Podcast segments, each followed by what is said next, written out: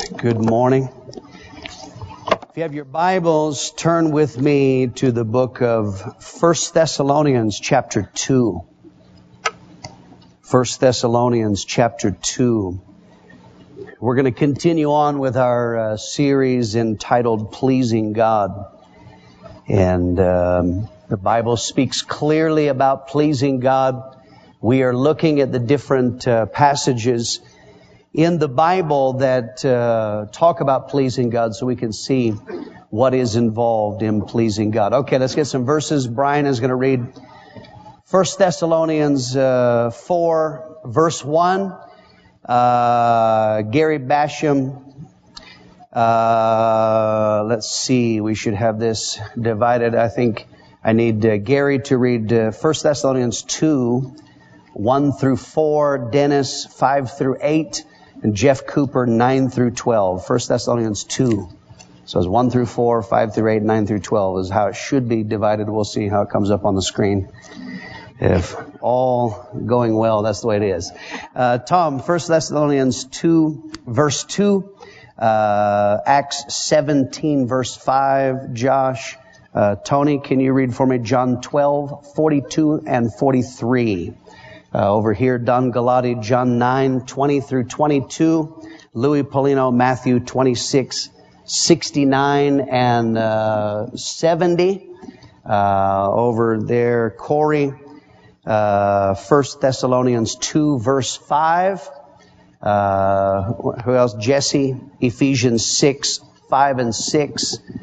Uh, Dietrich, 1 Thessalonians 2, verse 6. Go ahead with some more. Casey, read for me First Thessalonians 2 verse 4. Uh, making sure, yeah, that's the first time. That's fine. Ryan is going to read uh, for me First Thessalonians 2 verse 4 the second time, Ryan. Steve Garfield, Acts 4, 18 through 20. Um, two more, Noel, First Thessalonians 2, 7 and 8, and one more, Matt, John 21, 15 through 17. Okay, let's look, uh, first of all, our launching scripture, 1 Thessalonians 4, verse 1. Finally, then, reform, just as you received from us how you ought to walk and to please God. Okay, he's reminding them, he said, when I was your pastor, uh, and I was with you in the city, I taught you clearly how you should please God. So our point, we use this as a launching scripture. Pleasing God is something understandable. Uh, it's not a, a, a mystery or unattainable. So we're going to talk this morning about pleasing God rather than men. And we find this in 1 Thessalonians 2.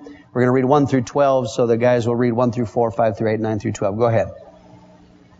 For yourself, brethren, know that your, your, our interest came unto you, that it was coming would walk worthy of God, who called you into his own kingdom and glory. Okay, so today's lesson is pleasing God rather than men. We want to begin, let's look at hidden motives for a moment. Paul is, in this passage, answering his critics. He had uh, pastored uh, in this place. People had come in and they had begun to attack his motives uh, concerning his dealings with people. So they are trying to gather now a crowd. This is a, what happens in, in uh, churches sometimes there are people that they are wanting to draw people to themselves. And so in order to do that, they have to attack Paul. And so what they are saying about Paul is that he had ulterior motives uh, behind his ministry. And this is the essence. There are a number of different ways that that works out. But what they're saying is, yeah, yeah, we know he preached and did some good things, but we want you to know there actually, there were some hidden motives as to why he was ministering or the way that he was uh, ministering.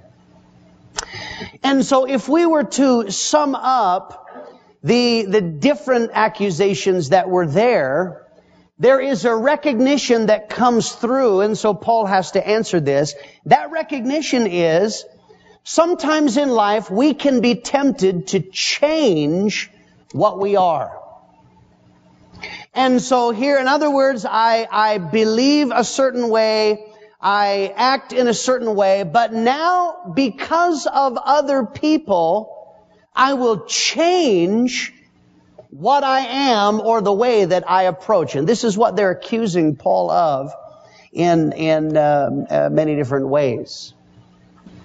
Think about the first of these is that in life we can be tempted to change what we are in order to avoid trouble. And that is what they are uh, uh, speaking here. Paul is uh, uh writing to a church in uh, Thessalonica. And uh, in, if you read in the in the Bible, the book of Acts, the the history of how he came there, he had been imprisoned in Philippi. So there was a lot of trouble in Philippi. They urged him; he had to leave. There were riots and all kinds of uh, things uh, uh, going on. First Thessalonians two, verse two. But even after we had suffered before in our God to speak to you the gospel of God in much conflict. Okay, so uh, this is him now referring back to when I came to you. Uh, I had just come from a lot of trouble in Philippi. Acts 17:5 gives us the details of this trouble. But the Jews were not pursued, becoming envious, took some evil men from the marketplace and gathering a mob, set all the city in uproar, attacking the house of Jason, sought to bring them out. Okay, so there's a riot going on. You're preaching the gospel. You're standing for righteousness. You're speaking what you believe. And it causes you all kinds of problems. A mob forms. They're coming. They, they want to attack him. They are looking for Paul and, and uh, because Paul's not there, they beat uh, uh, uh, a believer named uh, Jason. So there's a lot of trouble now. So when you face trouble for doing right, I'm not talking about for being obnoxious or for being a lazy worker or lipping off the, the teacher. I'm talking about for doing right. You are simply doing right and that causes you trouble. Sometimes we can be tempted to change. If I change, I, I, don't want to be in trouble. I don't want people to dislike me and be saying mean things about me and being attacking me. So we can be tempted. I, I will then change my approach or change my beliefs so that I don't get into trouble. Proverbs 29, 25. I give that to somebody who can see it. Tom, can you see it? The fear of man brings a snare, but whoever trusts in the Lord shall be safe. Okay, the fear of man brings a snare. So in other words, you know what you should do, you know what you should say, but the Bible says that sometimes fear of consequences traps you so that you don't do what you're supposed to do. John 12, 42 and 43. Nevertheless, even among the rulers, many believed in him. But because the Pharisees, did not confess him, lest they should be put out of the synagogue.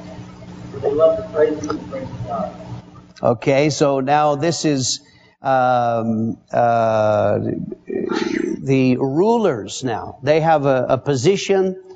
They have influence to a certain degree.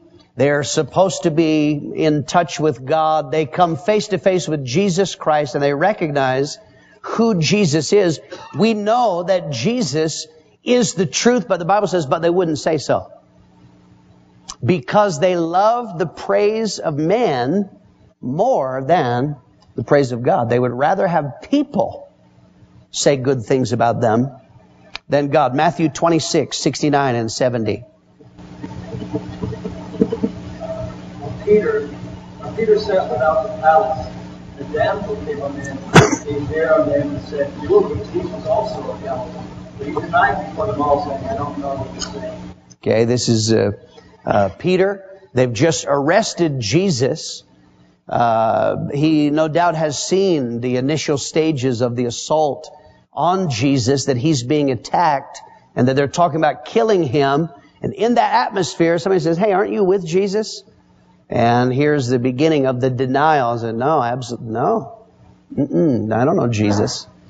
So this is, this is one of the temptations. They're, they're saying, Paul, you know what? He changes what he believes. He changes how he approaches people because he doesn't want trouble in, in this city like he had in the last city. So this is a, t- this is a very real temptation. What are some ways that, that we can be tempted to change in order to avoid trouble in modern times? How would that work out for you and I? Would it? Not taking the stand we need to at school or at work. Not taking a stand at school or at work? Okay, like what kinds of stands? Um, I, I guess against maybe not cussing or um, against the people who are fornicating. You say you say that's not right or whatever. Okay, not speaking up against uh, evil then or against sin. Yeah, Matt? At work, um, we have tech support that we have to call into, uh, but only one of our uh, employees was certified to be able to call. When I called in, I just needed to say that I was this person. That way, I'll be able to get the support that they pay for. And so that's you know that's something that you know would, would happen to try to get you to do something you know that um, that isn't right. You know, but you know they want you to conform to their standards or something that they think is you know. Okay, so you're under pressure to save them money. They want you to lie. Okay, uh, no. Uh, laughing at somebody's guilt. Okay, laughing at uh, people's filthy jokes. Yeah. Crass humor. Yeah. That could be some ways. So we are tempted to change. Jeff? Well, I think life, you know, you, you're talking about ways we would, change for the worse, but I, I think life just teaches you to change. You know, if you're if you're gonna go sell somebody something, you know, you you don't put on your worst clothes, you know, and you got stuff dripping out of your mouth. You know, you know, you want to look good and smile and everything, and and so you you put on your best things. Or if you're if you're gonna go let's say you're going before a judge or something. You know, I, I watch these guys, they're really nasty and everything, but then they clean up, put a suit on, and go to court. They look real nice, you know. So life just teaches us that. Yeah, yeah, that, that could be. That could be. Okay, so there's a, a second temptation, and that temptation is not only to change to avoid trouble, but they're accusing Paul of changing to gain an advantage. 1 Thessalonians 2 verse 5. These are any time you use words, as you know, comes in Okay, so now they're they're saying yes, he he preached, but you know the real reason why he preached is he's just trying to uh, soften you up so he can get some money out of you. This word cloak of covetousness is actually uh, uh, a picture of a crook, a shyster who would uh, who would say anything to get money, and that's what they're saying about Paul. Is that you know he just he just looks like he's uh, uh, preaching the gospel, but really he's only doing this uh, so that he can get something from you. Colossians three verse twenty two.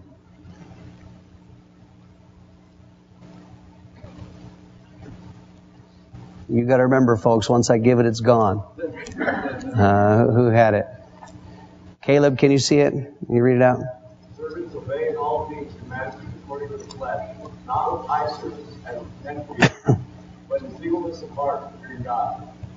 Okay, so uh, this is now talking about the way uh, that we uh, work and the way that we um, uh, treat our our bosses, our employers, our supervisors, and uh, so the Bible says that uh, some people do this.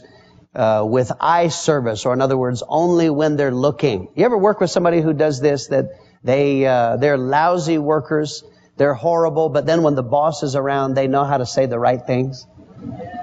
That's what that, that's what this is talking about. Is is because of uh, gaining an advantage in employment, they will say the right things, but it's not really who they are. Ephesians six, five and six.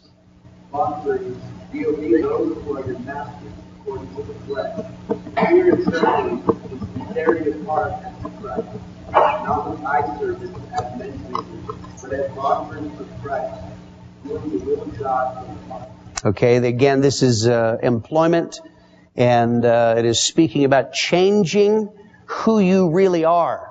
Uh, one who does it with eye service, they change what they are, and the reason why is they're trying to gain an advantage. So the first is avoiding trouble. The second is gaining uh, an advantage, and uh, so this is uh, human nature. The third accusation that they have against him is that they're, they're saying that he is changing uh, who he is in order to boost his own ego. In other words, they said, yes, he is preaching, that's true, but the only reason why he's doing this is to look good or he wants other people to uh, praise him. 1 Thessalonians 2 verse 6. Nor did we seek glory from men, either from you or from others, when we might have been made, well, when we might have made demands as apostles of Christ. Okay, nor did we seek glory from men. So the, he now is is uh, answering. He knows what is being said about him, and so he is answering these uh, uh, accusations and and uh, speaking because these are real temptations. If it was outrageous, uh, not possible that it could uh, be true, then it, he wouldn't have had to answer. But these are things that people really are tempted. People do change to avoid trouble. They really do change in order to get something uh, that they're wanting to get an advantage, and they change because they want people to praise them or to say good things about them.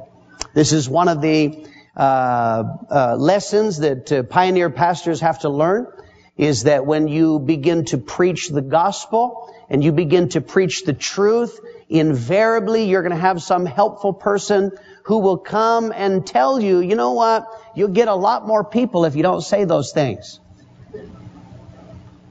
So, you know, there's people that they wanted to come to your church and then you started talking about uh, uh, who you're sleeping with and then they left the church. If you just wouldn't say that, if you wouldn't preach on money, if you wouldn't uh, call people to commitment, then, then, uh, you know, you'd, you'd get a lot more people. Or there, there are people that are getting upset. You're getting a reaction. And so here's a very real temptation. In this case, it is uh, uh, Paul as a as a man of God as a preacher, but these three temptations really do work in the, in the human heart is I'm going to change because I don't want to get in trouble. I'm going to change so I can get something from somebody. I'm going to change so that they say nice things about me. Is there anybody here you like it when people say bad things about you?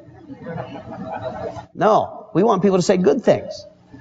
And so this is the, the uh, temptation. Okay, let's open for, for uh, comments or, or questions uh, about this so far? Any of you have any personal experience with being tempted to change here? Matt? I said no, by the way. Oh, you did say no. Okay, Matt says he didn't lie. Um, I'm glad to hear that. Dwayne?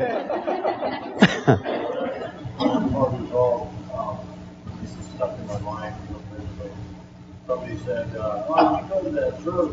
I said, yeah, I my parents and, um,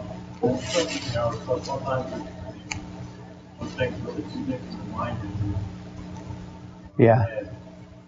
Yeah, yeah. For young people, that becomes very, uh, a very important issue. George.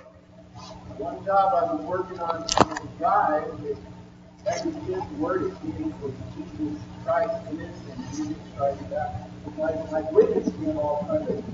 Didn't seem to listen. And uh, one day I just had it. You know, I'm going to make a challenge.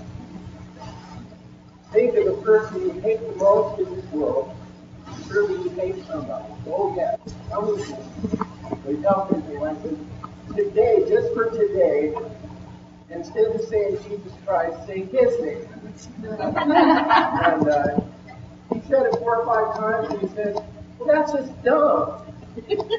what have I been doing? You know, that changed the whole aspect of the job. Never used to make the Lord real ever.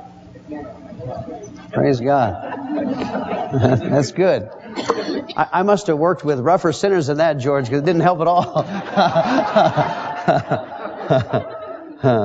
I, I, when I was a, an apprentice, um, I was an apprentice glazier, and so uh, had a man that uh, it was his job to train me to do the outside work. I was being trained in the factory. Now I'm being trained outside work.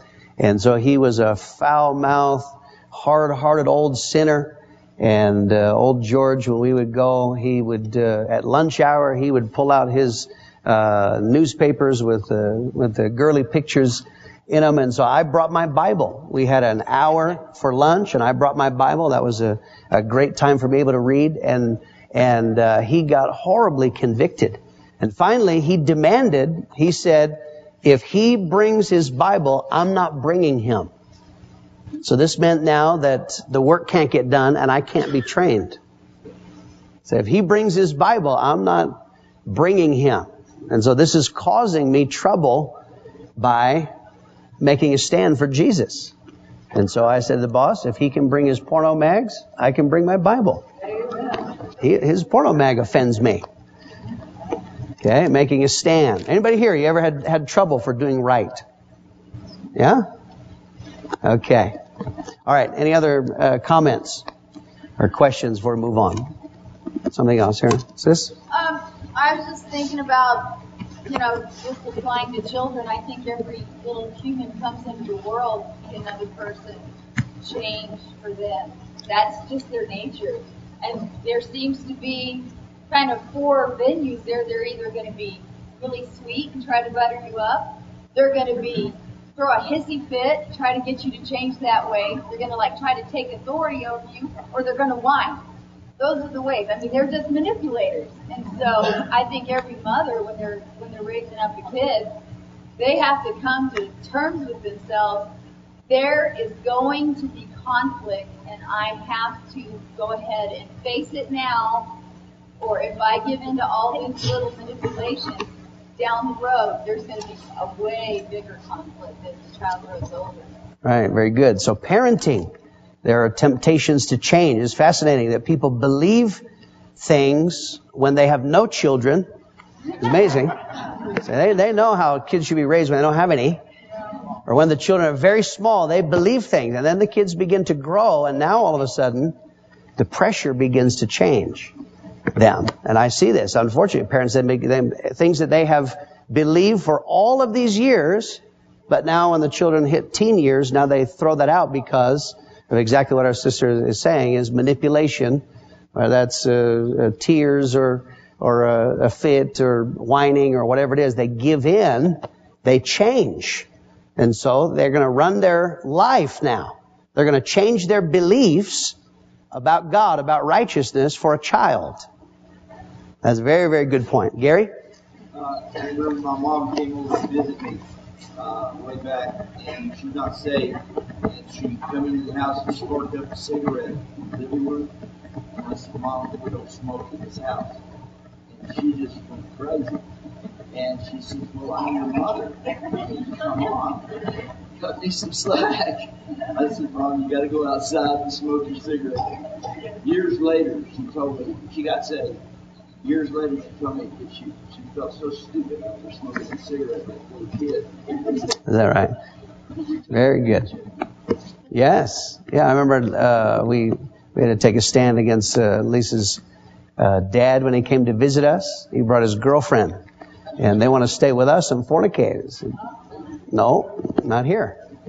Want to want to bring booze when he'd come visit us, and we said we don't drink. You're not having it here. So that, that didn't uh, that didn't go down well. Okay, Casey. Uh, lasting impression as a young man, uh, many of you remember that my dad was on the school board, and probably the first six years, weekly being ridiculed in the newspaper, called the naysayer. It was always for against one. And I remember there were people that would say, Randy, why don't you just overdose your time? And he couldn't. He had to lose time. And we had, there was one particular meeting where a teacher got up and for 15 minutes read a diatribe directly against him. They couldn't stop her. We sat here in the audience just full of anger and hurt how someone could say these things because a man was willing to stand up for what he believed. And granted, years later, it all kind of turned around to full circle. I remember thinking, why put yourself through this? Why not just stop? Why not quit? If you couldn't yet, hold your conscience about it. Stand up for right. And uh, even though most of us, we would get upset and leave on the job, or this was equally in this case. Very good. Making a stand. Okay, so let's talk secondly then about pleasing God. So Paul, he says this is the temptations that, uh, that we face, but he gives the overriding motivation of his life of why these things are not true. He says, because I want to please God rather than people. If I have to choose, we all want to be liked, but he said if I have to choose, I would rather please God. 1 Thessalonians 2 verse 4. But as we have been approved by God to be entrusted with the gospel, even so we speak, not as pleasing men, but God who tests our hearts. Okay, so he says here, we speak not as pleasing men. In other words, what people think about this is not the issue. It is God, and that is the overriding motivation of my life is that we're going to please God. Acts 4, 18 through 20. We call them and commanded them not to speak at all, nor to teach in the name of Jesus, but the God you judge. We cannot but speak the things which we have seen and heard. Okay, so now they're, here is a persecution beginning. They're beaten, they're thrown in jail, and they bring them out and say, okay, we'll let you go, but you gotta promise you're not gonna talk about Jesus anymore. And they said, what do you think? Does that even make sense to you? That we would choose to please men rather than God? Absolutely not. We are going to please God. So this is the choice that we have to make. You please God when you decide that His opinion is most important, even if it causes us trouble, even if it puts us at a disadvantage on the job or school or whatever it might be, or even if we look bad or are embarrassed, He says we choose to please God. In our scripture, He gives a powerful reason why should we please God rather than men? 1 Thessalonians 2 4.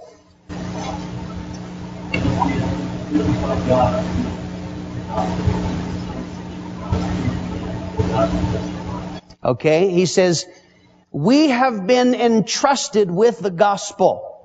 He says we've been given this, this holy calling. He said that is a privilege that God would trust me to be a preacher in this case. God has trusted me. I don't want to violate that trust. And he says, uh, entrusted with the gospel, uh, he says, I don't want to damage the ministry. This is a powerful motivation, is that it may uh, uh, be temporarily uh, easier and uh, uh, cause people to think better of me if I go along with the crowd or if I don't stand for righteousness. But he said, but that would damage the work of the gospel. That is overriding. It's not simply, what does this person think about me? It's the work of God. It's salvation. This is something you have to keep in mind when you're making a stand. One of the lies of the devil, I'll just throw this in. One of the lies of the devil, this is especially effective uh, uh, when we're dealing with family. We're talking about children. Uh, uh, uh, making stands with them in discipline or whether we're talking about our testimony with our family members, the lie of the enemy is by you making a stand, you're going to cause them to not be saved. Have you ever had the devil tell you that? See, look at, look at how upset they're getting. I'm, I'm going to tell you that Lisa's dad, when we made stands with him, he was not happy about this. This is not a reasonable discussion of, gee, I really admire your integrity.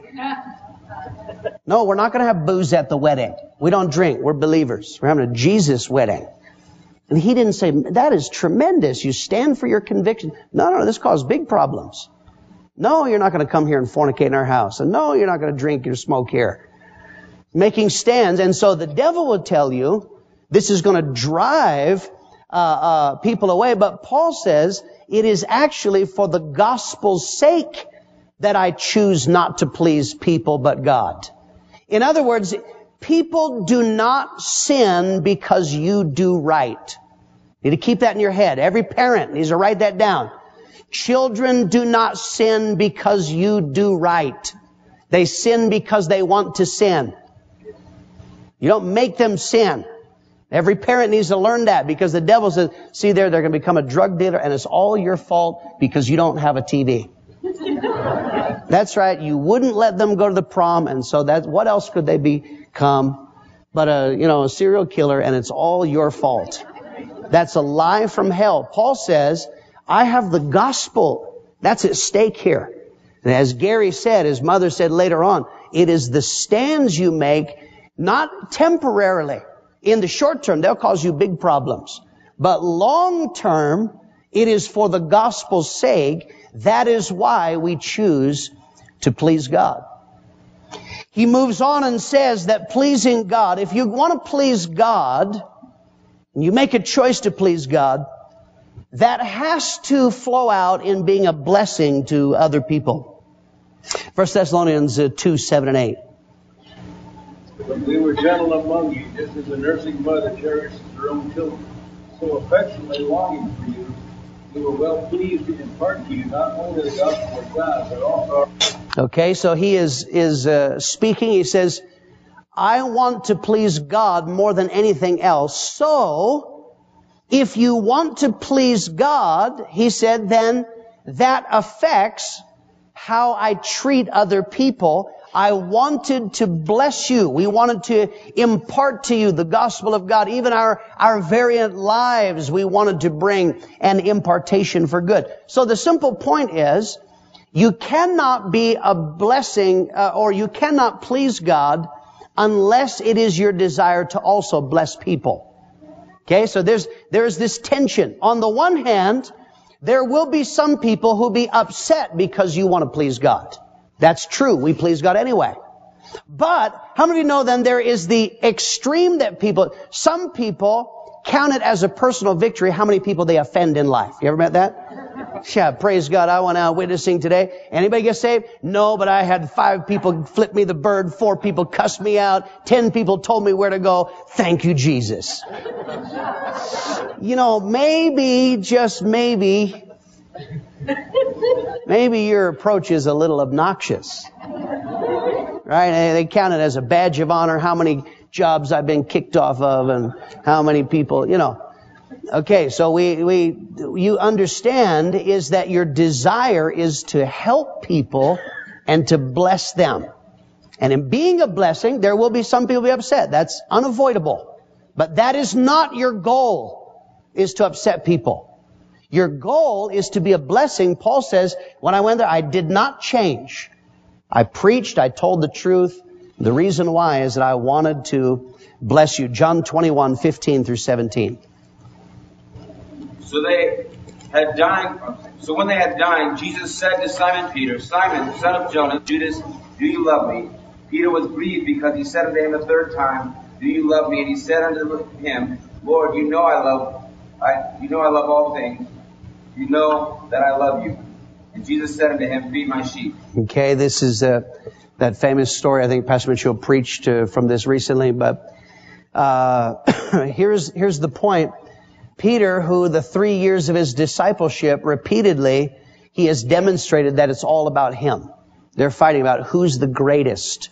This is a constant uh, theme. He's he's trying to tell the Lord what to do. He's denying Jesus, and so it's all about uh, it's all about Peter.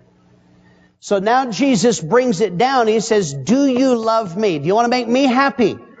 Peter, that's we're talking about pleasing God. Yes, Lord, I do love you. Then he says here, "Feed my sheep, feed my lambs, feed my sheep."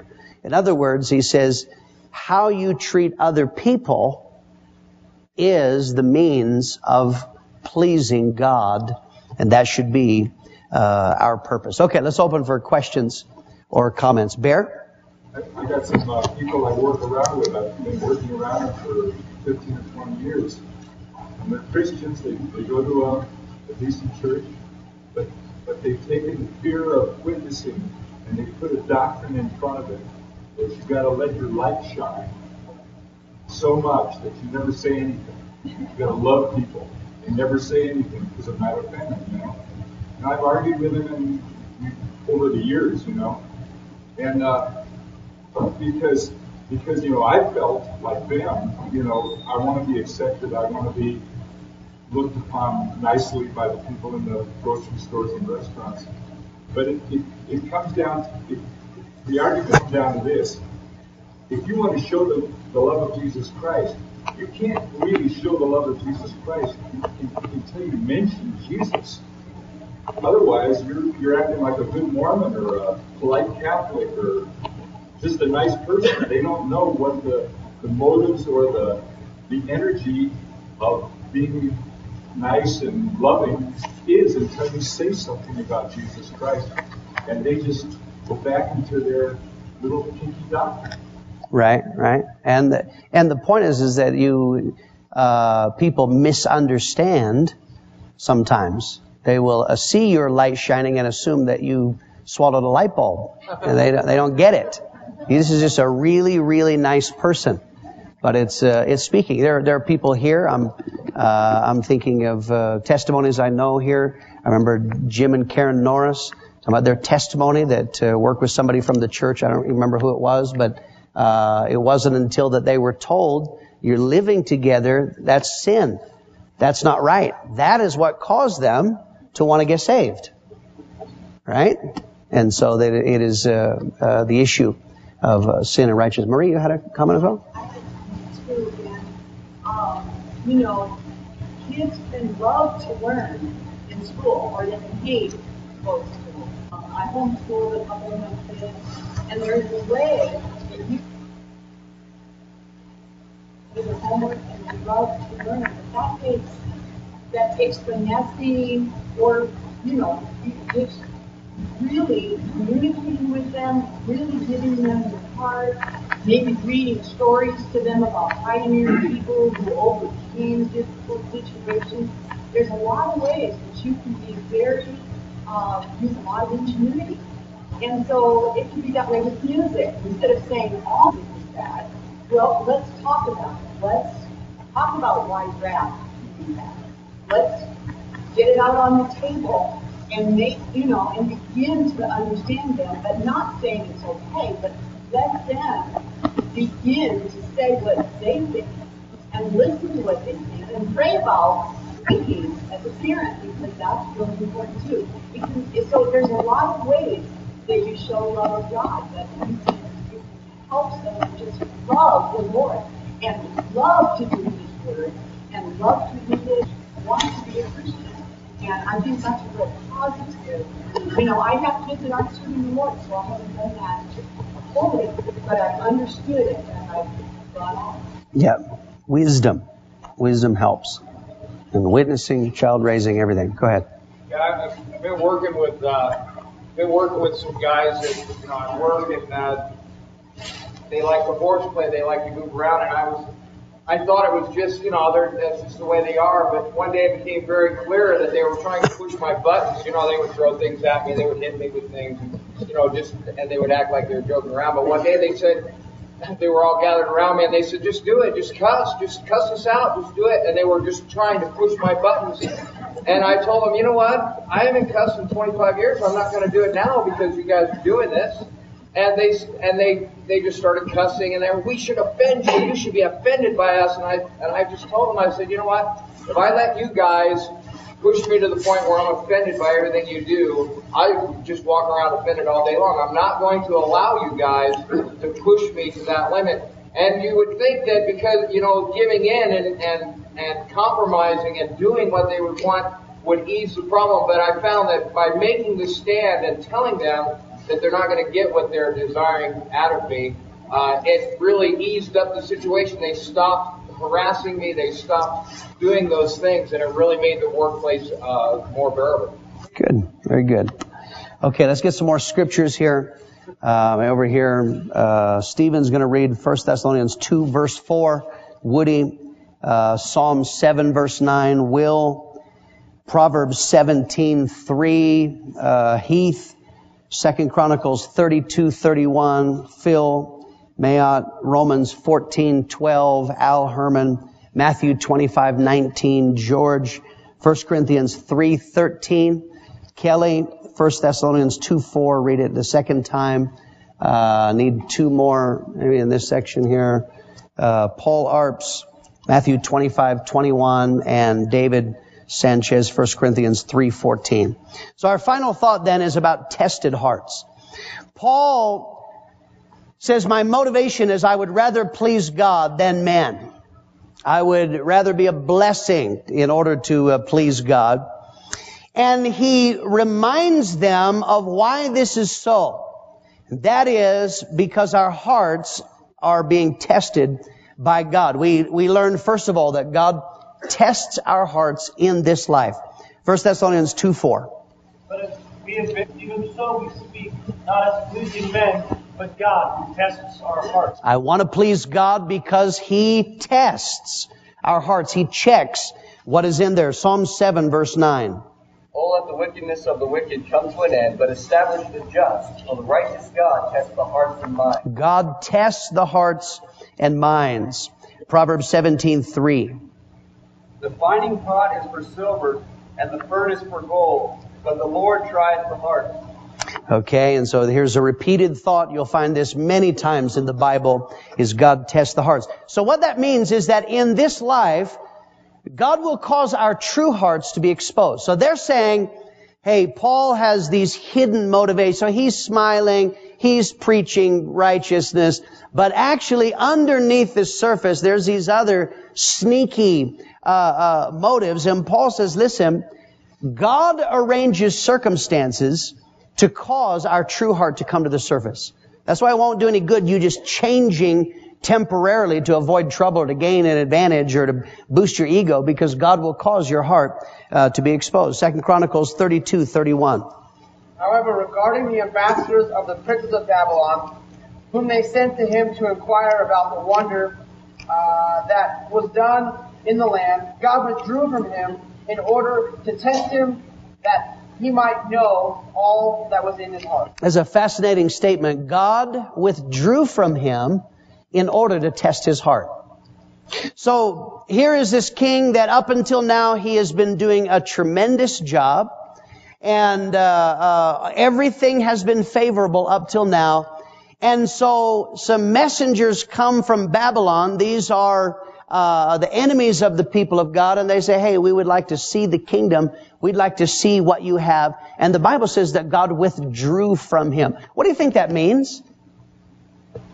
Interesting statement. God withdrew from him in order to test his heart. Noel, what do you think that means? It allowed pride to rise up within him to in his strong position. Okay, allowed pride. Yeah, that's that's true. What do you think, Eric? It's kind of probably a lot, a lot like what happened with uh, uh, Job, where God allowed something to take place and kind of uh, took that edge of out away from him to put you in some test. Maybe same principle there. Okay, yeah, that can be. David, what do you think? Well, God didn't specifically speak to him and tell him to do it. Uh, yeah, exactly. That's that's what I take from it. Is that you know there are times in which there are things that come and God really gives a clear witness on the ins. That, that's that's not good. But sometimes He doesn't. Wouldn't it be nice if if every, if every option in life you're about to do something and a voice like, "Don't do it." He's like, "It's exactly what I was thinking." That'd be true. That'd be uh, what a tremendous way to live. Be so easy. Every single time you're about to do something wrong, the voice from heaven gives you a loud and clear warning, and you say that exactly. But God doesn't do that. He withdraws because He wants to see, is it really in there? And it wasn't really in there. So his true heart was exposed. And so Paul says, listen, you better believe that God will cause your heart to be exposed. Uh, Sandy? Pastor, says God withdrew from him in order to test him. I understand that. That he might know all that was in his heart. And that is God know what's in his heart. Yeah. I always thought God knew what was in your heart. You needed to know what's in your heart. Well, yeah, yeah. So that's that's a, a strange uh, Bible way of saying. Obviously, God knows everything. It is it is that God. Two things is that God knows. Whenever you see that term, is number one, God wants us to know. Right? Have you ever believed something about yourself that wasn't true? Right? You ever like, man, I am just doing tremendous for Jesus. And then somebody cuts you off in traffic or you get a ticket and all of a sudden then you're, you, you're not feeling so victorious anymore, right? Not that anybody here, myself included, would ever speed or do anything like that. So, so that's number one. We see it, right? And secondly, is there times when God wants other people to see it as well. So that's, that's the other issue. Carol? Uh, we're called to be stewards, and as we are stewards, God gives into our hands all the things, His commandments, etc. So it's kind of like a bunch of keys. You have access, and He wants us in our stewardship to His kingdom to respond to various uh, opportunities, and that's the way that He tests us and, and when He hides Himself from us. There's a whole lot of scriptures in the Bible about God hiding from people, and that is okay. Now, I've given this into your hands. I want you to do what you know is right, particularly my presence choice. Yes. And so God has to be in there. Pete? listening to people talk about different circumstances where they actually understand. It seems like God burnishes us sometimes in the eyes of the people around us, causes His luster to, to shine ever more, but it has to come through that, that rubbing, that friction, that, uh, you know, that aspect of the world, so then He shines more. Um, Yeah, uh, good thought. Shining comes by friction. Very good point. Okay, so then not only uh, is uh, does God test us in uh, this life, but there is an ultimate test in eternity. That is the truth. Paul says, "Why don't I change what I am because of people? Because one day I'm going to stand before God." Romans 14, verse 12. So then, Okay, each of us will give an account. God is going to ask us one day about the way that we've been living. Matthew 25, 19. after a long time, the Lord servants came. Okay, this is a, uh, a recurring theme in the parables. Is the master gives you something and trusts you. He comes back later on and says, now let's talk about what did you do with what I gave you? And that is a, a very important part uh, of this. Not only is it um, in in these uh, uh, tangible ways of of uh, right and wrong, of money and witnessing and things like that, but in some way the Bible teaches us that part of judgment, eternal judgment, is that our motives will be uh, exposed. 1 Corinthians three thirteen. Every man's work shall be made manifest, for the day shall, be, shall declare it, because it shall be revealed by fire, and the fire shall try every man's work of what sort it is. Okay, now this is not talking about right and wrong. This is not talking about sin or righteousness. This is now talking about our work. We have done good things for God. We have uh, uh, uh, obeyed Him in certain ways, but the Bible says that God is also able to see motives. But why did you do that? And that's the uh, test of, of uh, eternity. And so the, the great blessing as we close is that we can please God. This is, this is not a, an endless quest. You never know. God can be pleased. 1 Thessalonians 2 verse 4. We've been approved by God to be entrusted with the gospel. So we speak the blood-giving name of God. Okay, we have been approved and therefore we want to keep on pleasing God because He can be pleased. Matthew 25, 21. His Lord said to him, Well done, good and faithful servant. You were faithful over a few things, I will make you ruler over many things. Enter into the joy of your Lord. Okay, this is a, a parable of judgment, and uh, the judgment is not uh, all a bummer. Is that here the master says, "Well done, good and faithful servant." 1 Corinthians three fourteen.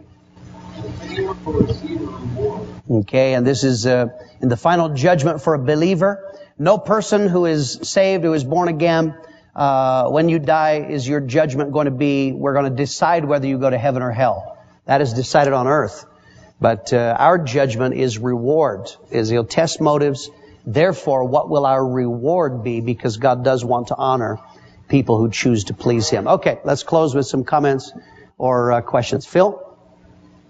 So we got stands with family, on the job, children, all these things.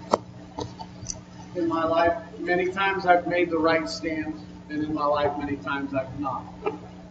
I've learned a couple things that I have never, ever, ever, ever gotten respect or good results from the times I gave in.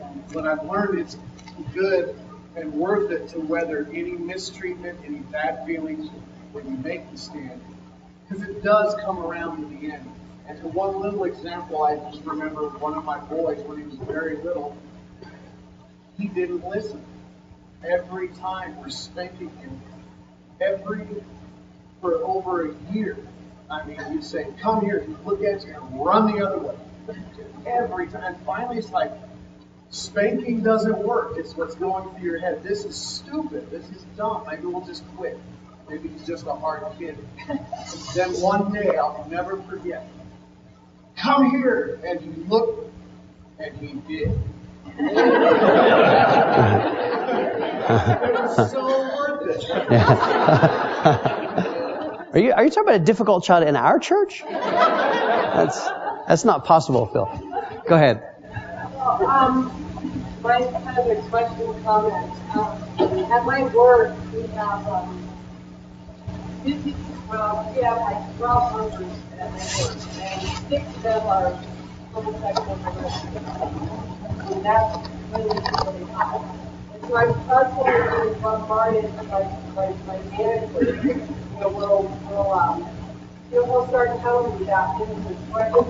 And I, you know, I feel so uncomfortable, but at the same time, I don't, I don't say, you know, that, that's sick, that's sick and wrong. You know, I don't say it, but I don't know really how to approach, you know, how to approach that, because I know I'll get fired. I mean, I, I don't get fired if I make a stand against it. So I'm kind of asking the question, what, you know, how would I approach that? How would I, you know, decide to saying that's wrong? Well, yeah, that's I say something like, I don't really, you know, want to hear that. Or I, you know, I don't think it's right, so I don't want to hear it. Uh, yeah, that's probably deeper than we have than we have time for. I'll, I'll, I'm sorry, we're going to run out of time. That was an excellent question. We will. I, you know, one of the things you just I'll, I'll throw in any of you that uh, have uh, worked with homosexuals, homosexuals in the family, is some people become so focused only on the aspect of its wrongness. Uh, one of the things you need to understand: homosexuals are the most unhappy people in the world. And if you will go for their heart, if you'll touch them, they are not ha- gay. Is the worst. That is the cruelest joke in the world to call homosexuality gay, because they're miserable and they have deep unhappiness, and there's, a lot of reasons for that. And so the rightness and wrongness is only one aspect of it. I'll just I'll leave it at that. Okay, we'll close and service will start at 10:30.